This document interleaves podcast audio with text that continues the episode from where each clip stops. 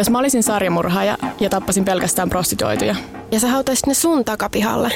Niin, ja sit se olisi mun huoropuutarha.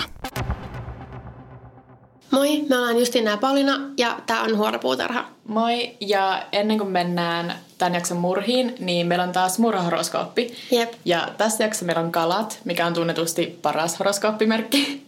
Selkeästi. Joo, koska kuuluisia kaloja on muun muassa Albert Einstein, Steve Jobs, Justin Bieber, minä. Haluatko että mä kerron sulle, että minkälainen sä oot? Joo, kerro. Ö, kalat on herkkiä ja ne vaistaa helposti asioita ympäristöstään. Ja tää oli mun lempari, tää on muistaakseni astro.fistä. Etenkin miespuoliset kalat ja Pauliina etsivät muita merkkejä enemmän turvaa alkoholin ja huumeiden tietoisuutta sumentavasta maailmasta. Niin just. Kiva. Tämä on niin henkilökohtainen hyökkäys. Mä otin siltä tulla silleen, kalat on luovia. Mutta joo, on just se, että kalat on niinku luovia ja eteerisiä ja psyykkisiä ja vaikka ovat hyvin äärimmäisiä tunteita niin hyvässä kuin pahassakin. Okei, okay, no se voisi olla sitten se murha ja Niin. murre. Mutta siis ehkä kuuluisin murha, joka on kalat, on John Wayne Gacy. Jep. Eli tappaja-klauni. Joo, mulla oli se kanssa. Ja sitten toki Richard Ramirez, eli Mulla The Night. Stalker, josta meillä on ihan jaksokin. Mm. Ja myös tämä BTK Killer, Joo. eli Dennis Rader, miten tuo Okei. on myös sekä Aileen Wuornost, tämä Joo. kuuluisa suomalaisia sukujuuria Joo, siis mullakin just vaan lukee, että koska ollaan suomalaisia, niin pitää mainita, että Niin. Aileen Vuoros on suomalaisen sukunen. Ja siis tota, Richard Ramirez ja Aileen Vuoros on molemmat syntynyt karkauspäivänä. Uh. Eli niinku, ja siis mietin, miten harvat ihmiset on syntynyt karkauspäivänä. Eli jos sitä kuuntelee joku, joka on syntynyt karkauspäivänä, niin mulla Mm. on huonoja uutisia sulle. Mutta myös tämmöiset niinku tosi niinku kuuluisat sarjamurhaajat on su- Siis tuntuu hassulta sanoa, että on kaloja. niin, niin on horoskooppimerkiltään kaloja. Eli niinku, jos sä oot merkittäisi kalat niin, ja oot saarimurhaaja, niin susta voi niinku hyvinkin tulla yksi kuuluisimmista. niinku, tähdet on niin sanotusti oikeassa asennossa. Joo, mutta siis musta tuntuu, mä oon kyllä sanonut tämän ennenkin, mutta musta tuntuu, että tosi iso osa mun kavereista on kaloja. Niin nyt mä oon silleen, on- ollaanko me kaikki murhaajia? Selkeästi. Tai sitten pitäisi joskus nähdä jotkut tilastot, että kuinka moni ihmisistä ylipäätään on kaloja, koska onko niitä vaan tilastollisesti enemmän. Miksi toi naurattaa? Hyvä alku. Öö, eikö no, sit mulla olikin, eikö no niin, BTK me sanottiinkin jo. Mut joo, siis oli ihan tämmösiä tunnettuja. Joo. Mut mikähän näillä olisi muu yhteistä? Mä koitin, mä en oikein löytänyt mitään. Ehkä se on sitten niinku semmoinen äärimmäiset tunteet niinku sit siinä hyvässä ja pahassa, koska eikö niinku just Aileen Vuornoskin ollut semmoinen, että se ensimmäisen kerran murhasi siksi, kun se suuttui niin paljon sille jollekin sen no, hyväksikäyttäjälle. Tai niihin se taisi kertoa sen tarinan, että ehkä niinku semmoiset äärimmäiset tunteet Mm. näissä on semmoinen... Niin, että olisi just, että se eka oli vähän niinku semmoinen intohimo murha. En mä tiedä, voiko sitä sanoa niinku into, että ehkä se on vähän eri asia, mutta sitten ei ollut mikään semmoinen, että tätä olen suunnitellut viimeiset viisi Niin. Tosi viikkoa. sittenhän nämä, kyllähän nämä muut on sitten aika ja Niin. sen Vuoronsinkin myöhemmät oli kyllä. Mut joo, se, siinä oli murhahoroskooppi kaikille kaloille ja mulle myös. Öm, aloitanko mä? Joo, eikö se ole sun vuoro? Jeps. Ö, mulla on tähän jaksoon aihe, josta mä oon halunnut puhua varmaan siis siitä lähtien, kun me aloitettiin tämä podcast. Mutta sitten mä olin silleen, että kaikki tuntee tämän jutun niin perinpohjaisesti.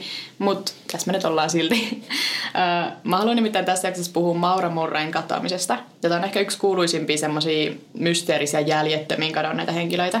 Ja siis tästä on niin paljon kaikkea teorioita ja yksityiskohtia, joita voi käydä läpi. Niin sitten mun versio on pakostikin semmoinen, että käydään nopeasti läpi tämä juttu ja sitten puhutaan niistä teorioista, jotka mä tuomitsin kiinnostavimmiksi. Okei. Okay.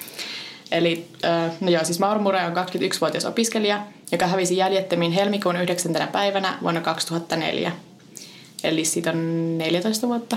Suunnilleen, katsotaan.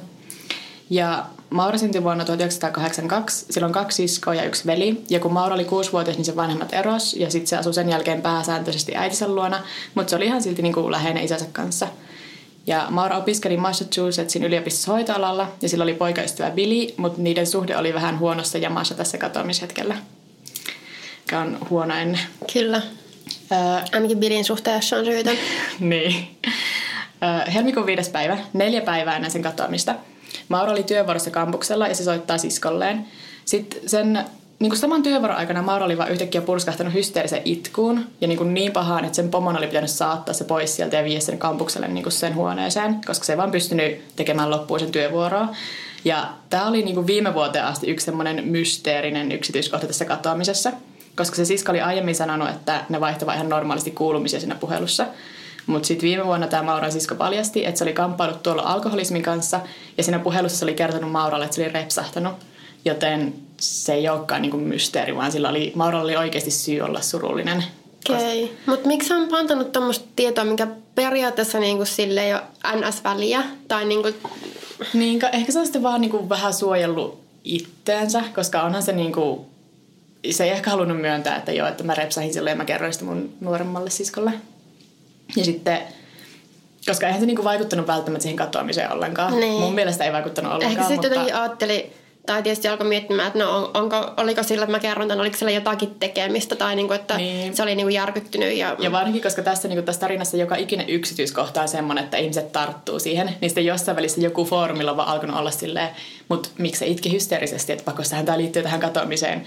Ja sitten se on voinut olla jopa vaikeaa sen jälkeen myöntää, että joo, se on mun syy, että se itki, mutta ei se liity katoamiseen mitenkään. Niin. Mutta joo, se ei ole tosiaan enää mysteeri, koska viime vuonna me saatiin tietää, että Okei. siinä oli ihan oikea syy, miksi oli niin surullinen. Sitten helmikuun 7. päivä, kaksi päivää ennen katoamista, Mauran isä tulee Mauran luokse kylään, koska ne aikoi ostaa Mauralle uuden auton. Sen vanha auto oli jotenkin huonossa kunnossa, mutta ei ole ihan selvää, että miten huonossa kunnossa. Ja sitten ne käy vähän kiertelemässä autoliikkeitä.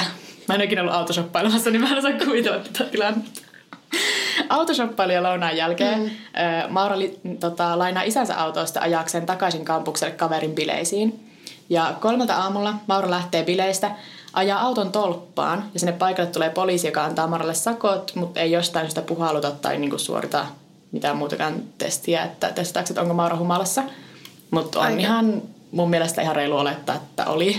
Joo. Se oli bileissä ja ajoi kolarin.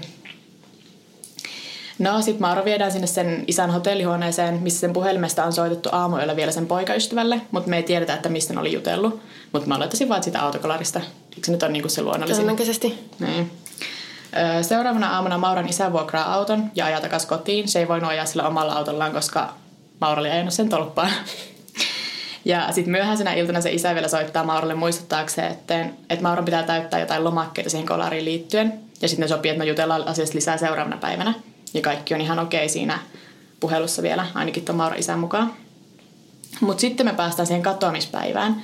Eli sinä samana yönä tuon isän puhelun jälkeen Mauran tietokoneella on etsitty reittejä ja karttoja Burlingtoniin, Vermonttiin ja The Berkshiresiin, mikä on semmoinen vaelluskohde lähellä sitä Massachusettsia. Ja sitten katoamispäivän iltapäivällä Mauro myös soitti semmoiseen vuokra-asuntoon New Hampshiressa, missä sen perhe oli aiemmin ollut lomalla, mutta se ei kuitenkaan tehnyt varausta. Mutta niin paljon tutkinut silleen kohteita. Mm. Ja sitten Maura laittoi poikaystävälle myös sähköpostia, että oli saanut sen viestit, mutta ei halunnut jutella kellekään. Mutta ei mitään selkeää syytä, että miksi ei halunnut jutella kellekään. Mutta sitten jos se oli sen ja sen poikaystävän suhde oli vähän huonossa jamassa, niin ehkä se oli vaan tekoisin, että mä en halua jutella sulle. Mm. Niin sanoi, että mä en halua jutella kellekään. No sitten siinä samana päivänä, noin yhdeltä iltapäivällä, Maura laittaa pomolle sähköpostia, että olisi viikon poissa duunista, koska perheessä on sattunut kuolemantapaus. Ja siis ei ole sattunut mitään kuolemantapausta perheessä. Okei. Okay.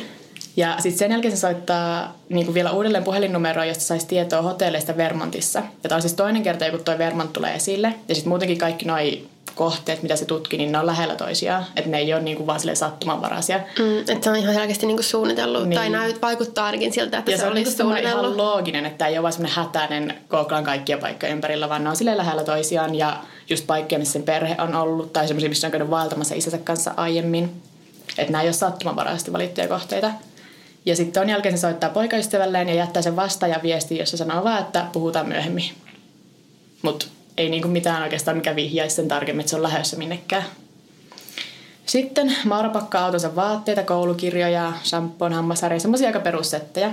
Mutta sitten myöhemmin, kun poliisit tutkii Maura huoneen, niin ne huomaa, että suuri osa sen kaikista muistakin omaisuudesta on pakattu laatikoihin ja esimerkiksi taulut on otettu pois seiniltä. Mikä on vähän outoa, joo. Jos sä et ole lähdössä minnekään pitkäksi aikaa. Mm-hmm. Mutta sitten mä en ole ehkä oikein ihminen tuomitsemaan tätä, koska silloin kun mä olin vaihossa, niin mä olin viisi kuukautta, asuin asunnossa silleen, että mun osa mun vaatteista oli mun matkalaukussa koko se viisi kuukautta. niin, mä en oikein voi olla se, joka on joo tosi outoa käytöstä. no, mutta on toi nyt ehkä vähän Joo, mutta siis Maur- Mauron perhe on sanonut, että on mahdollista, että ne tavarat oli laatikoissa, koska sen kampuksen asuntolahuoneet siivottiin joululoma-aikana, jota oli siis niin kuin helmikuun alussa. Et ehkä se oli pakannut ennen joulua niin tavaroita laatikoihin, ettei ne ole siivouksen tiellä. Ja sitten siinä niin kuin reilun kuukauden aikana ei ollut vaan purkanut niitä silleen paikoilleen. Mm. Minkä mä silleen kyllä ymmärrän. Mä niin kun, en mä kyllä tiedä, miksi Mä ymmärrän ton, että ei, ei purkanut, koska mä oon itse just semmonen, että niinku mulla on kolme kuukautta muuton jälkeen vielä tyyli mm. jotain laatikoita, mutta niinku, että miksi sä olisi laittanut sitten kaikki ne sinne, tai niinku sitä siivosta varten. Niin, mä en tiedä, miksi taulut pitäisi ottaa pois seinältä niin. siivouksen takia. Ja sitten niiden laatikoiden päällä oli tulostettuna sähköpostiviesti, missä oli juttua siitä sen ja sen poikaystävän suhdevaikeuksista mille ei oikeastaan löytynyt mitään selvitystä, niin kuin, että kelle se on jättänyt todisteen sitä, että niiden suhteessa meni huonosti. Olettiko että se poikaystävä tulisi käymään siellä ja sille tulisi syyllinen olo? Vai unohtuiko se vaan siihen jostain sille, muusta syystä? Jos, jos mulle tapahtuu jotain, niin... Mutta sillekään ei oikein mitään selitystä. Mutta no siis sen kun se on pakannut ne tavarat, niin noin puoli neljältä Maura poistuu kampukselta omalla autolla. Ja siis sillä, joka oli vähän huonossa kunnossa, mutta ilmeisesti kuitenkin, että sillä pääsi ajamaan. Että se ei ollut, se ei ollut niin rikki, vaikka ne olikin shoppailemassa sille uutta autoa. Ja Maura ajaa automaatille ja nostaa 280 dollaria. Ja me tiedetään, että se on yksin tässä vaiheessa, koska se näkyy sen automaatin valvontakamerassa. Ja sitten rahan nostamisen jälkeen Maur menee kauppaan ja ostaa 40 dollarin edestä alkoholia. Ja siis 40 dollarilla saa niinku aika paljon alkoholia. Mä en tiedä, onko se vain niinku tohon aikaan vai onko se vain, koska me ollaan Suomessa ja viina on niin kallista, että tämä tuntuu jotenkin tosi halvalle. Mm. Mutta siis se sisälti muun muassa Baileys-pullon, vodka-pullon, tonkan viiniä ja sitten muistaakseni meillä joku toisenkin alkoholipullon. Okay. Silleen kuitenkin enemmän kuin mitä sä olettaisit, että 21-vuotias tyttö ostaa vaan itselleen. Koska tossakin valvontakamerassa näkee, että se on vain yksinään siellä. Mutta ehkä se oli menossa pitkäksi aikaa jonnekin, tai se oletti, että se näkee muita ihmisiä. Niin, ja se oli menossa tapaamaan niin. jotakuta.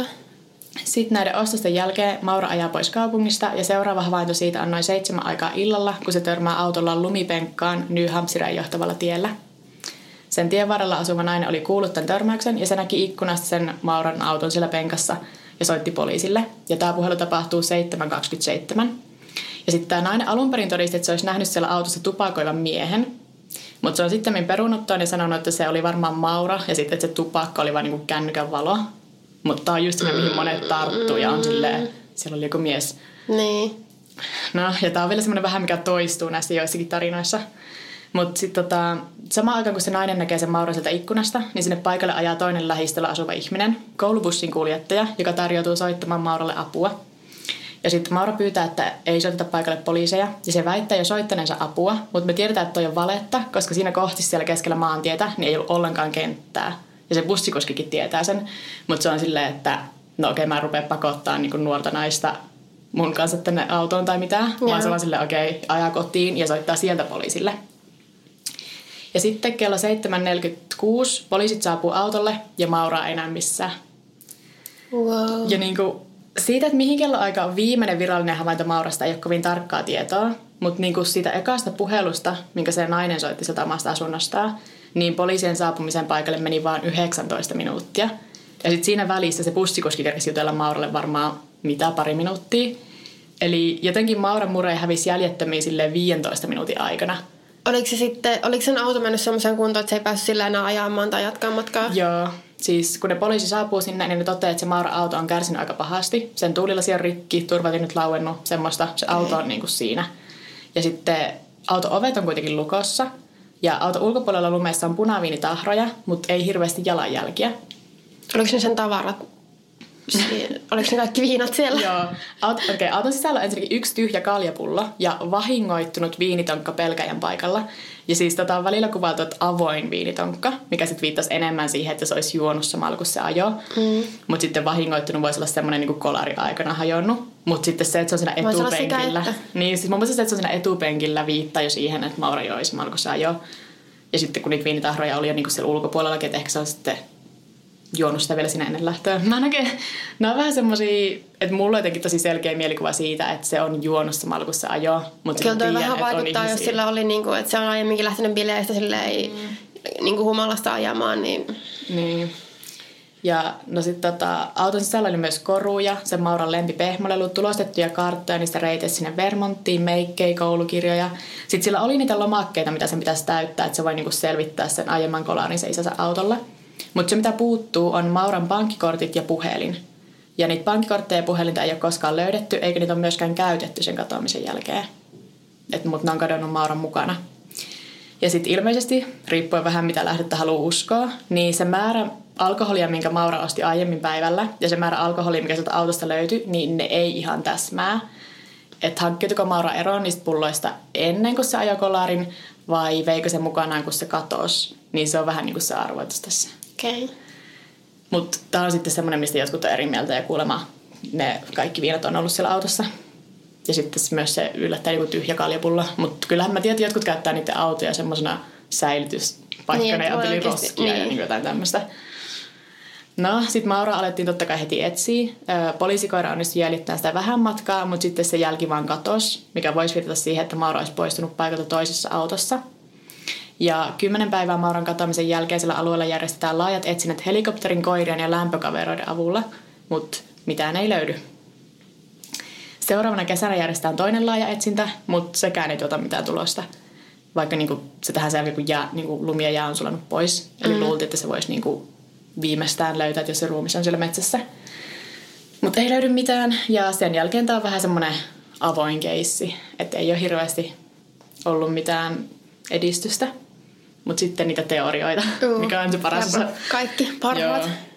Loppuvuodesta 2004, eli siis silloin samana vuonna, mutta monta kuukautta myöhemmin, puoli vuotta myöhemmin, joku mies oli antanut Mauran isälle ruosteisen veitsen ja sanonut, että tämä veitsi kuului sen miehen veljelle ja tämä veli oli käyttäytynyt oudosti Mauran katoamisen aikaan. Ja mies uskoi, että sitä veitsiä olisi käytetty Mauran murhaamiseen. Tämä ei kuitenkaan johtanut mihinkään, koska se mies, joka sen toi, niin ei ollut mitenkään hirveän luotettava todistaja. Että uskottiin, että se oli vain niin rahan ja maineen perässä. Okei, tutkittiinko sitä veistä jotenkin? No mä aloitan, että joo, mutta sitä ei ehkä vain julkaista sitä yleisölle. Okay. Mutta kaksi vuotta myöhemmin, vuonna 2006, vapaaehtoiset järjestää etsinnän siellä Mauran katoamispaikkaa ympäröivällä alueella. Ja sitten mukana ollut ruumiskoira reagoi siellä alueella sijaitsevan taloon, niin kuin tarkoittaa, että siellä olisi ihmisen jäänteitä. Ja arvon kuka sen talon entinen asukas on? No se ruosteisen veitsi omistaja. sitten mä silleen, ei, miten tämä voi olla? Koska kaikki luulee, että se on vaan niinku, toi haluu mainetta. Mutta sitten se niin, yhtäkkiä onkin se asunto. Niinku, semmoinen, ei siinä ole mitään järkeä, että hei, tässä on tämmöinen veitsi, tällä on ehkä niinku tapettu se. Ja sitten, että ne olisi käyttäytynyt oudosti ja sitten sen asunnossa koira on niinku sitä mieltä, että, tai sen entisessä asunnossa on niinku koira sitä mieltä, että joo, täällä on ihmisen jäänteitä. No sitten sen talon ö, niinku matosta ja en tiedä muustakin otettiin näytteitä, mutta niitä tuloksia ei ole ikinä julkistettu. Miksei? Koska se on avoin tutkimus, niin eikö ne voi. Mutta sitten toisaalta se voisi vähän viitata siihen, että niillä ei ole mitään vedenpitävää vahvistusta, että se olisi niinku, missä Maura kuoli tai missä Mauran jäänteet olisi, koska niin, luulisin, että ne voisi sitten Se olisi tähän mennessä niinku johtunut niin. jo johonkin. Ja luulisin, että me tälle kymmenen vuotta myöhemmin tuostakin löydöstä, niin tietäisi, että koska on se jo niinku loppunut siihen. Niin. Jos ne olisi tämmöiset, että Mauran jäänteet on siinä talossa, niin kyllähän ne voisi niinku sitten olla silleen, että okei, tämä on tässä. Et mun mielestä se sitten on, en mä tiedä miten se sitten voi olla. Onko siellä joku toisen ihmisen jäänteet sitten siellä sen asunnossa? Niin, se on murhannut jonkun toisen. Joo, no yksi teoria on kyllä se, että siellä alueella liikkuu sarjamurhaaja, koska totta kai tämä on yksi teoria. Niin. niin, ja myös silleen, noin kuukausi sen Mauran katoamisen jälkeen, niin noin 140 kilometrin päässä siitä Mauran katoamispaikasta hävisi jäljettömiin toinen tummahiuksinen nuori nainen, sekin autokolarin jälkeen. Joten niissä on niinku samankaltaisuutta. Ja niinku sen verran tarpeesti, kun ne kuvat laittaa vierekkäin näistä tytöistä ja on sille kuukauden välillä nämä molemmat hävisi samanlaisissa olosuhteissa, niin sitten tulee vähän semmoinen okei, se on sarjamurhaaja. Okay. Mutta poliisi on tällä hetkellä sen mieltä, että nämä ei liity toisiinsa, vaikka niissä on samankaltaisuutta. Mutta sitäkään toistakaan tyttöä ei ole ikinä löydetty. Mutta on vaikka se olisi ollut niin, että okei, no sä ajat kolarin ja sitten tyydin lähtee liftaamaan vaikka, ja sitten se, joka ottaa kyydin, on sarjamurhaaja. Se voi ihan oikeasti tapahtua, se on varmasti mm. tapahtunutkin, mutta olihan se käyttäytynyt tosi oudosti ennen sitä, tai niin kuin kaikki se, että se oli niin kuin lähtenyt vaan Niinpä. menemään ja kaikki ne kartat ja kaikki ne suunnitelmat, että se selkeästi niin oli suuntaamassa johonkin tiettyyn paikkaan. Niinpä. Ja sitten no, yksi teoria on, että se Mauro olisi sopinut tapaavansa jonkun tutun siellä Vermontissa. Ja sitten, että se myös niin kuin sen takia se voinut ostaa myös niin paljon sitä alkoholia, että jos se oli menossa jonkun toisen kanssa jonnekin mm. mökille vaikka. Mutta sitten minnekä se olisi hävinnyt sen kolarin jälkeen. Että kun jotkut on sitten silleen, että ehkä sen takana ajoi toisella autolla sen kaveri. Ja sitten kun se ajoi sen kolarin, niin sitten se vaan otti Mauron kyytiin. Mutta tämäkin jotenkin vähän sille liian kaukaa haettua. Mutta mä tiedän, että miksi, että jotkut ihmiset haluaisi niinku onnellisen lopun tälle. Niin sitten ne on silleen, okei okay, Maura vaan ajoi jonnekin ja aloitti uuden elämän. Mm. Jotenkin toi, mä oon silleen tässä samalla kun mä kuulen, että mä oon silleen, mä oon niinku miettimään, että mikä, mikä tässä nyt on tää, mitä on voinut tapahtua, niin esimerkiksi just se, että kun selkeästi se oli itse vapaaehtoisesti lähdössä johonkin ja halusi niinku ehkä silleen häipyä vapaaehtoisesti mm-hmm. ja aloittaa uuden elämän. Se lähti menemään, ajoi kolarin, ei halunnut se jotain poliisia, koska sitten varmastikin sen vanhemmat ja muut niin olisi saanut tietää, että okei, se on menossa johonkin. Mm. Niin sitten se ja ajatteli, että okei, no se nainen varmaan soittaa tai joku soittaa poliisista, on soittanut jo, mulla on kiire, ottaa ensimmäiset tavarat, mitä niinku käteen osui sille puhelinpankkarit mukaan, liftaa, lähtee ensimmäisen auton kyytiin ja nyt Joo. on jossain. No siis se just, että yksi teoria on se, että se liftasi johonkin kyytiin, koska tosiaan se koira jäljitti sitä vähän matkaa. Mutta sitten, että onko se kyydin tarjoaja joko niinku A vienyt se jonnekin perille, missä sä aloittanut uuden elämän, tai B murhannut se ja päässyt jotenkin tai hankkiutunut jotenkin eroon sitten Maran ruumista. Mutta näissä teorioissa mua haittaa se, että niihin aina liittyy joku uusi ekstra ihminen, joka ei ole kertonut kellekään tai jäänyt mitenkään kiinni. Koska mm. ihmiset puhuu. Ja kyllä luulisin, että jos toi sai, tai en tiedä miten paljon se saa huomiota silloin aikana. Joo, onhan se Mutta niinku, että jos sä oot ottanut sieltä alueelta kyytiin liftarin, niin Niinpä. miksi sä kertoo sitä poliisille tai jollekin? Tai, no en mä tiedä, voisi olla tietysti, jos se on niinku sanonut ihan suoraan, että, että oikeasti vaikka että mä haluan niin pakoon mun entistä elämää, mä haluan niin. alo- aloittaa uuden elämän, niin se, joka on sut ottanut kyyti, on sitä, että okei, mä ymmärrän, mä en kerro kellekään. se, joka on ottanut sen kyynti, on sitä mieltä, että en mä voi kertoa kellekään, koska ne luulee, että mä oon tappanut sen tai jotain. Että jos niin. ei voi niin. todistaa, että minnekin se jätti sen. Mutta musta... on, mutta on edelleen musta semmoinen, että kyllä sä vahingossa kertoisit jollekin. Tai niinku, musta se yksi uusi ihminen siinä sitten vähän niinku tekee sit vaikeampaa. Joo, mutta en mä silti välttämättä usko. Niin. No, sit on tää teoria, johon mä uskon. Ja tää on ehkä myös silleen masentavin teoria, mutta on se, minkä mä uskon. Ja siis mä uskon, että Maurassa tuntuu, että sen elämä oli vähän silleen hajoamispisteessä. Koska no yksi, mitä mä en ole vielä maininnut, on, että kolme kuukautta ennen katoamista Maura oli syytetty luottokorttivarkaudesta ja se myönsikin käyttäneensä koulukaverilta varastettua luottokorttia, joten se oli niin lain kanssa ongelmissa. Sitten oli toisen sisko alkoholiongelma, mahdollisesti myös Mauran omaa vähän epäterveyssuhde alkoholiin, koska nämä sen mm käyttäytyminen vähän vaikuttaa siltä. Sillä oli vaikeuksia parisuhteessa. Sitten se vielä kolaroi isänsä auton. Kaikki nämä varmasti niinku tuntui siltä, että semmoinen joku muutaman päivän tai viikon loma jossakin tekisi hyvää. Ja siis mä uskon, että se Maura oikeasti aiko palata niinku takaisin vielä sitä reissulta. Koska se sanoi sille poikaystävälle, että puhutaan myöhemmin. Koulullekin se ilmoitti viikonlomasta eikä vaan hävinnyt, vaan se oli niinku tulossa takaisin sinne kouluunkin. Se kävi hakemassa ne lomakkeet, mitä sen pitäisi täyttää, että sen isä saisi niinku selvitettyä sen autokolarin tai jotakin. Niin mä uskon, että se oli lähdössä selvittämään päätä lomalle. Luultavasti joi ratissa, ajo kolarin ja sitten se humalas panikoi, että se oli se, että en mä voi saada tähän päälle vielä niin kuin syytettä siitä, että mä ajan humalassa. Mm. Ja sitten se olisi lähtenyt kävelemään sieltä paikalta vaan pois, koska se oli vähän humalassa. Ja sitten mahdollisesti ottanut mukaan jonkun niistä puuttuvista viinapulloista, sammunut lumihankeen, kuollut ja sitten jotenkin se ruumista vaan ei ole löytynyt. Luulisin, että jos, jos se on tehty useammatkin isot etsinnät, että et, ei se niinku, ensinnäkään ei se olisi päässyt ihan hirveän pitkälle. Niin. Se oli kyllä siis urheilija, mutta ei se nyt silti vaikka se lähtenyt sinne metsään, niin ei se nyt hirveän pitkälle lumihangessa. Niin ja keskellä talvea humalassa, mm. ei, se niin, ei se nyt ihan mahdottomia matkoja, mm. vaan luulisin, siis, että joku ruumiskoira tai joku niinku niin. olisi löytänyt jotakin. Siis se tässä just on, että mä tiedän, että siellä oli koirat useampaakin otteeseen, mutta sitten mä sanoin, että ehkä ne joskus tekee virhettä tai sitten jos se alue on vaan niin iso, ettei sitä oikeasti löydy. Mutta niin. siis tämä on siis sen takia suosittu, niinku, suosittu teoria, koska se on yksinkertainen ja sen takia silleen semi-todennäköinen. Mutta mä tiedän, että tässä on myös semmoisia, että mä vähän hyppään just esimerkiksi koirien ohi, että se vähän tekee sitten epätodennäköisen. Niin, että toi on muuten tosi yksinkertainen paitsi se, että missä sen ruumi sitten olisi. Niin. Tai se... kyllä niin kuin yleensä nyt jotakin jälkiä. Niin, ja sitten on tässä myös se, että mä hyppään vähän turhan suoraan ehkä siihen päätelmään, että se Mauro olisi humalassa sillä katoamishetkellä. Koska niin kuin mulle se oli jotenkin silleen, että mä olin vaan, joo, tämä on totta. Mutta esimerkiksi se bussikuski ei sen omassa todistuksessa niin kuin mainitse mitään siitä, että Mauro olisi vaikuttanut päihtyneeltä. Hmm. Voisi se olla, että just, että jos se niin kuin joi ratissa ja muutenkin, että se niin kuin joi kumminkin ehkä aika paljon tai niin kuin usein, mm. niin sitten, että se saattoi kumminkin olla ainakin niin sen verran humalassa, että se olisi niin kuin ollut jo rattijuopumus, mutta sitten että voihan se olla, että se ei niinku vaikuta jonkun tuntemattoman silmin. Sä, sä vaan katsoo, että okei, sä oot just ajanut kolarin, niin ehkä sä oot niin, vähän sekava niinpä. tai vähän shokissa, mutta ei niinku ensimmäisenä tule mieleen, että okei, se on varmaan humalassa. Niinpä.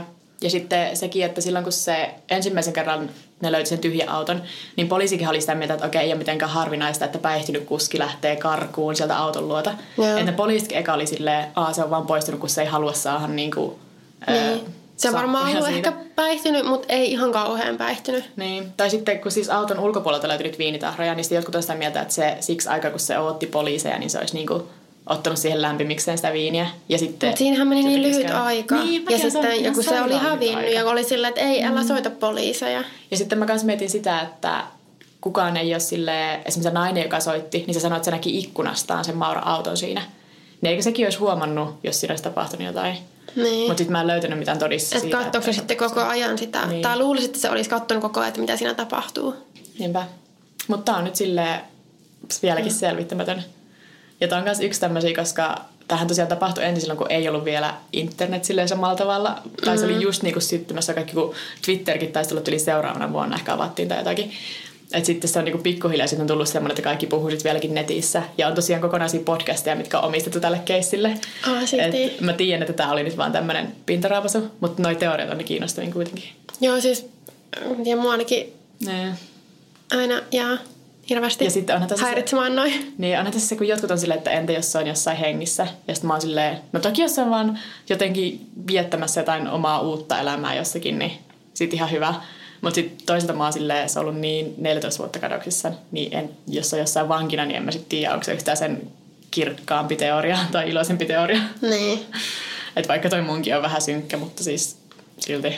Ja mun mielestä on kans sinänsä ihan, se voi olla todennäköinen tai just joku semmoinen, että se on lähtenyt liftaamaan ja on niinku aloittanut sen uudella. Tai oikeasti mun mielestä ei sekään ole ihan hirveän kaukaa haettu, että tyyliin sen kaveri olisi ajanut sen takana tai sen niinku eessä. No siis se on niinku yksi niistä teorioista, mutta se oli yksinään kuitenkin pankkiautomaatilla ja viinakaupassa. Mm. Me tiedän, että se oli siinä vaiheessa Mutta jos sillä on se, sen kaveri mennyt omalla autollaan, niin sit se on vaan silleen, että okei, no. Ja sitten niin, no kyllähän siis tilaisuus, onko se tilaisuus tekee varkaan, on se sanonta, mä olin silleen, tilaisuus tekee murhaajan, mutta siis että jos joku tota, olisi ottanut sen kyytiin ja sitten Niin, onhan sille tämmöinen liftaaminen aika Niin. yleinen semmoinen. Monesti käy liftareille usein, eihän sitä sitten tiedä. Niin. Vaikka se välillä onkin ehkä vähän liiottelua olla silleen, joka paikassa on sarjamurhaaja. Mutta siis niinku, ei sitä tiedä. No, kyllä mä sanoisin ehkä, että tilaisuus tekee murhaajan. Joo. Okei, okay, mutta siinä oli mun Maura Murray. Joo. Ehkä tästä joskus paljastuu jotain lisää. Niin. Niin. Joo, mä siirryn mun tapaukseen tällä kertaa ja mulla on Jacqueline Dowalibin murha. Mä en tiedä yhtään, mitä tuo sukunimi pitäisi lausua. Mm. Ja tää on tosi samantyyppinen semmoisen kuuluisen tapauksen kuin John Benet Ramseyn tapauksen kanssa. Joo. Mutta tota, se taas on niin, niin semmoinen mun mielestä niin puitu ja käsitelty juttu, Niin. että tämä oli taas semmoinen, mistä mä en ole ennen kuullut. Joo. Eli siis 10. syyskuuta 1988 seitsemänvuotiaan Jacqueline Dowalibin äiti Cynthia menee aamulla sen tyttärensä huoneeseen ja huomaa, että se ei ollut sängyssään eikä missään muuallakaan huoneessaan, se oli täysin kadonnut. Ja ilmeisesti se oli kadonnut keskellä yötä ilman, että kukaan oli huomannut kumpikaan sen vanhemmista tai sen velipuoli. Ja tämä tapahtui siis Midlothianissa, Illinoisissa. Ja sitten luonnollisesti Cynthia ja sekä sen Jacquelinin adoptiaisa David, joka oli siis adoptoinut Jacquelinin, kun se oli mennyt sen Cynthian kanssa naimisiin, niin Jacqueline oli ollut Mä epäilen sitä, ihan he- vauva. Mä epäilen sitä heti. Joo, eli periaatteessa se oli niinku sen isä, mutta se oli adoptoinut Niin, sen ihan joo. vauvana. Ne luonnollisesti soitti heti poliisille ja ilmoitti, että tyt- tytär on kadonnut ja myös mahdollisesti kaapattu. Ja sitten kun alkoi niin kuin etsimään luonnollisesti ehkä ekana niin siitä talon ympäristöstä tai niin katsomaan, että onko tällä mitään epänormaalia, niin huomattiin, että sen talon kellarin ikkunoista yksi oli hajotettu ja rikki. Tämä on siis tosi rikki. samalla niin kuin toi Joo. Eli se mahdollinen kaappaaja olisi voinut tulla kellarin ikkunasta sisälle. Sitten kun poliisit tutki tarkemmin sitä ikkunaa, ne huomasivat, että suurin osa niistä lasinsirpaleista vaikutti olevan kumminkin sen ikkunan ulkopuolella, mikä taas viittaisi siihen, että se ikkuna olisi rikottu sisältäpäin. Mm. Ja sitten poliisi alkoi sitä vähän epäilemäänkin, mutta miksi? Ja myös myöhemmin tämä Jacqueline isä David muisti, että se olisi saattanut jättää talon takaoven lukitsematta. Ei.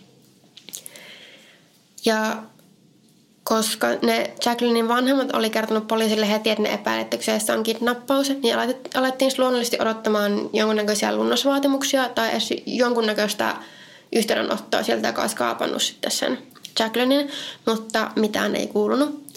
Ja tässä vaiheessa sitten poliisi alkoi epäillä Jacquelinin vanhempia ja vähän niiden puheiden todenperäisyyttä. Just kun oli näitä erikoisia yksityiskohtia, että keskellä yötä oli viety kukaan ei ollut huomannut mitään ja se ikkuna, mistä suunnassa se nyt oli rikottu. Ja sitten tästä muutama päivä myöhemmin, eli 14. syyskuuta, tämä Jacqueline ruumis löydettiin semmoista ryteiköstä läheisen kerrostaloalueen takaa.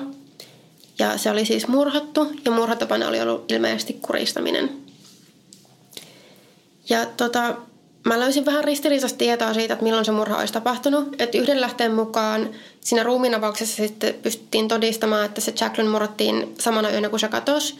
Mutta toisen lähteen mukaan sitä ei pystytty selvittämään, että mihin, mihin tässä sen katoamisaikana, milloin se oli kuollut. Se oli mm. kumminkin neljä viisi päivää kateissa. Niin. Mä kuitenkin tiedän, mä tiedän tämän jostain Criminal Mindsin jaksosta, mutta eikö ne ole silleen, että varsinkin tosi nuoret lapset, niin ekat 24 tuntia on se, että sit yleensä käy huonosti, jos sitä lasta ei löydy sen 24 tunnin aikana. Joo, musta tuntuu, että se on vähän kaikissa katoamistapauksissa. Niin. Tai ainakin sitä sanotaan, että se 24 tai 48 tuntia niin, on niin kuin se. se. on niin kuin se, että sit sen jälkeen alkaa jo olla silleen, okei, okay, että sitä niin. ehkä ruumista.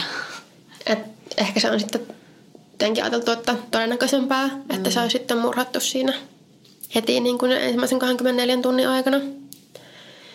Ja sitten poliisi alkoi, kun se toden, niin kuin löydettiin semmoisen kerrostaloalueen takaa, niin poliisi alkoi kysellä sieltä lähitalojen asukkaalta, että oliko se nähnyt mitään epäilyttävää sillä alueella.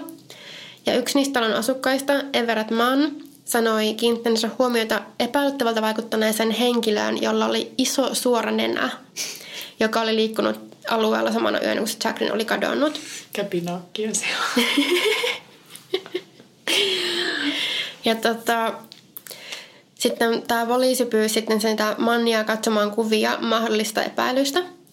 Ja näistä kuvista maan tunnisti David Dowalipin. Hmm. Sitten tämä Maan pystyi myös kuvailemaan autoa, jonka oli nähnyt siellä tapahtumapaikalla omien sanojensa mukaan.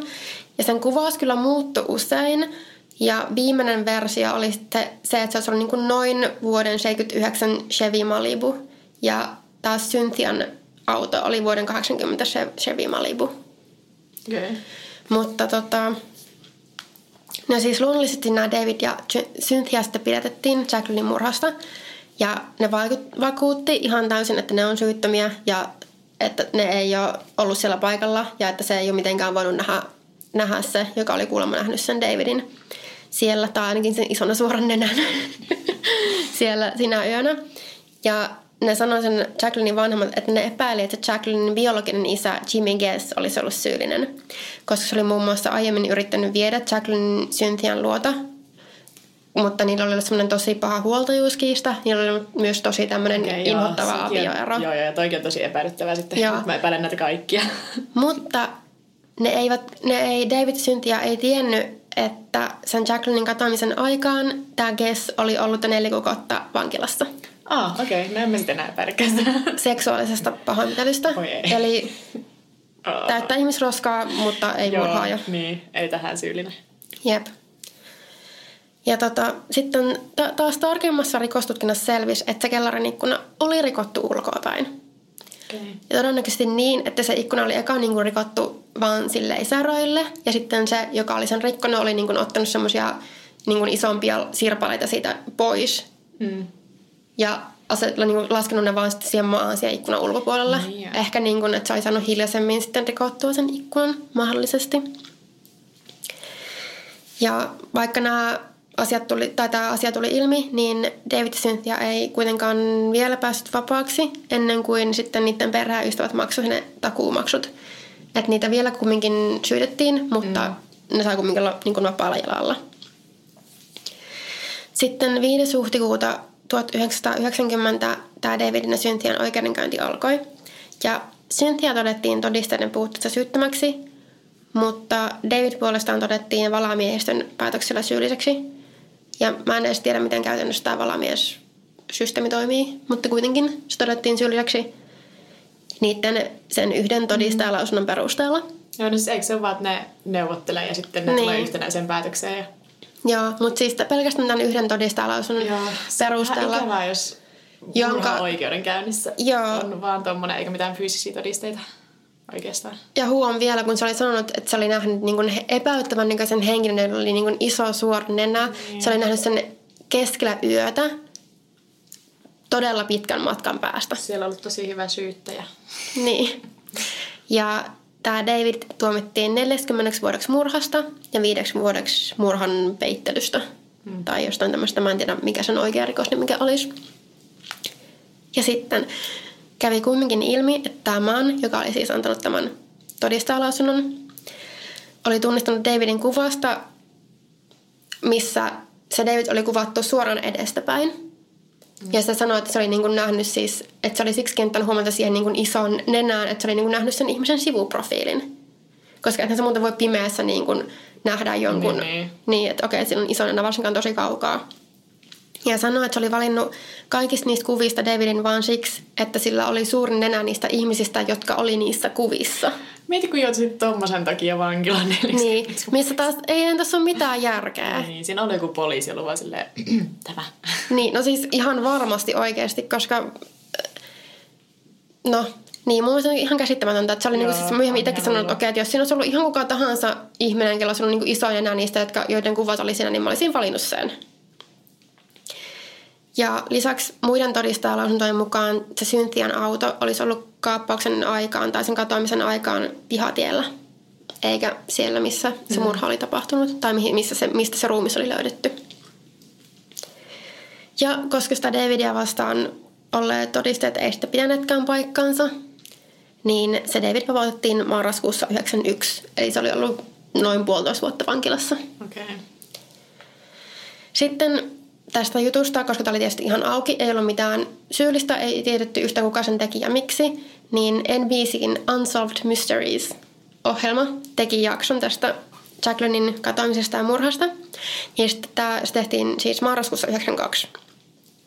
Ja se jakso johti sitten uuteen vihjeeseen juttuun liittyen. Ja poliisin epäilyt alkoi keskittyä y- uudestaan yhteen aiempaan epäiltyyn, jolla oli ollut alibi ainakin tähän asti. Yeah. Ja tämä uusi, tai siis vanha epäilty oli siis Timothy Guess, Jimmy Guessin veli. Ja se oli aiemmin sanonut olensa koko yön paikallisessa semmoisessa niin kuin dinerissa. Ja silloin katoamisyönä siellä dinerissa työskentelee tarjoilijat vahvisti sen alibin ja sanoi, että joo, se oli täällä koko yön. Nyt ne tarjoilijat kuitenkin sen ohjelman nähtyään otti yhteyttä poliisiin ja sanoi, että se Timotin alibi olisi valheellinen ja se oli ollut vain vähän aikaa siellä ravintolassa sinä iltana.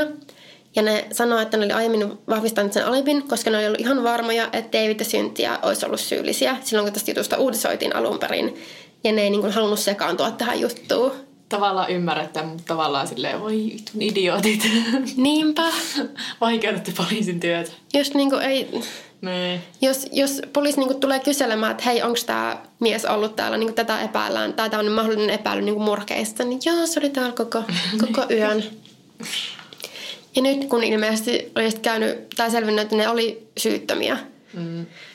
niin sitten silleen, että hei, by the way, tai jos sitä ohjelma olisi ikinä tullut, niin olisiko ne ikinä lukenut vaikka sattumalta jostain lehdestä tai jostain, että on, ai ne, oli, ne pääski vapaaksi, ne oli niin. syyttömiä. Ei ihan siis typerä. Ja tota, tätä Timothy Gessia kuulusteltiin sitten joulukuussa 92. Ja tämä Gess sairasti skitsofreniaa, jonka mä mainitsen siis vain sen takia, koska se nyt oleellisesti liittyy tähän kuulusteluun ja sen Gessin lausuntoihin. Ja se sanoi, että se oli alkanut kuulla ääniä nuoresta iästä asti. Ja se oli elämänsä aikana syönyt myös useita lääkkeitä, osa määrättyjä, osa ei. Eli väärinkäytetään, niin kuin, mm. käytti paljon lääkkeitä. Ja se sanoi, että silloin kun se oli ollut suunnilleen joku teini-ikäinen 16-vuotias, niin sitä henki olisi alkanut ohjelmaan sen elämää ja sen tekemisiä. Ja joka antoi sille myös semmoisia niin psyykkisiä selvänäkijän kykyjä.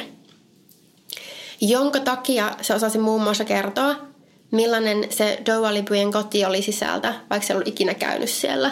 Mutta se pystyi niin antamaan aika tarkan kuvauksen, että miltä se näytti. Joo. Ja tota, sitten kun poliisit kysyy, että miten, miten Jacqueline huoneeseen mennään, niin se oli vastannut tyylin, että mennään Davin huoneen ohi. Ja sitten se oli äkkiä sanonut, että ei, mä en sanonut tota, toi, toi oli henki, mä en sanonut tota. Ja se ties muutenkin tämmöisiä yksityiskohtia tästä jutusta, mitä sen ei olisi pitänyt Joo. tietää. Mutta mikä on mun mielestä käsittämättömän juttu on se, että sitä ei koskaan tuomittu. Enkä mä löytänyt mistään tietoa, että miksi ei. Öö, onpa outoa.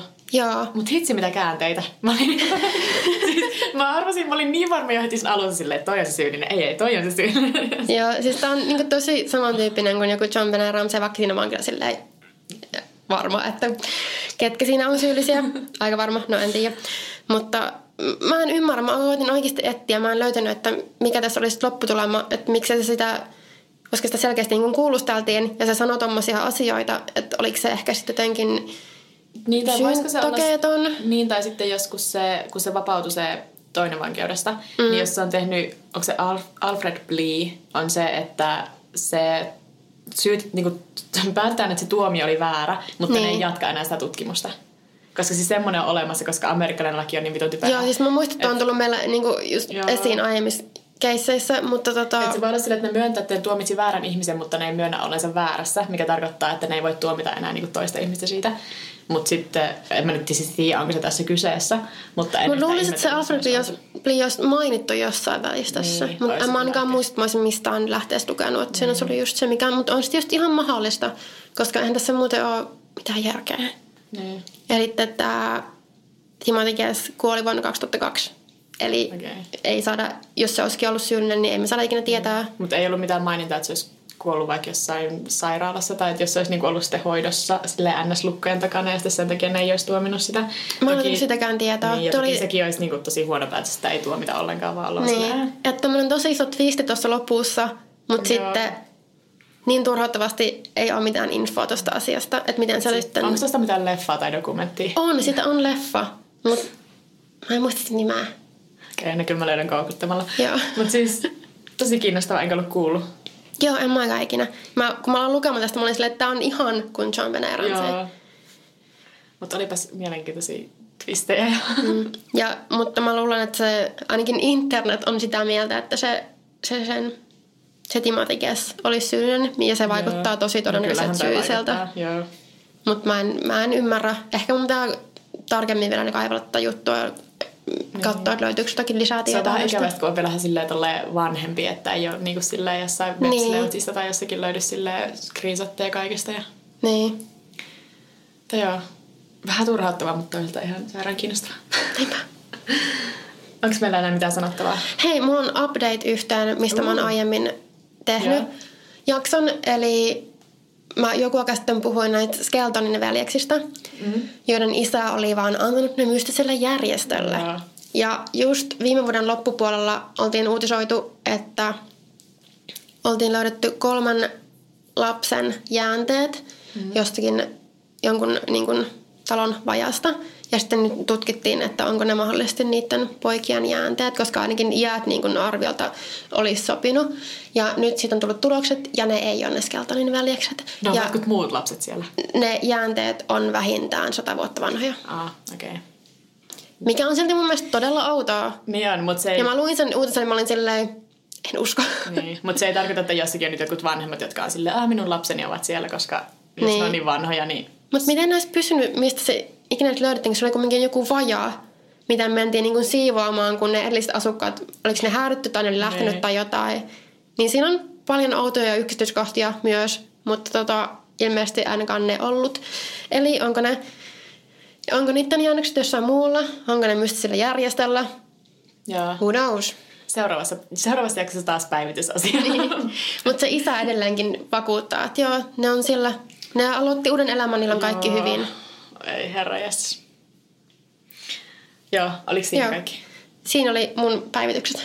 Joo. Ähm, sähköpostia voi laittaa huoropuutarha.gmail.com tai sitten voi laittaa Instagramista tai Twitterissä viestiä. Mä oon at Pauliina Kiero. Ja mä oon at. Ja sitten meidän tällä podcastilla on ihan omakin Instagram-tili at huoropuutarha. Jep. Okei, okay. kiitos että kuuntelit. Heippa! Heippa!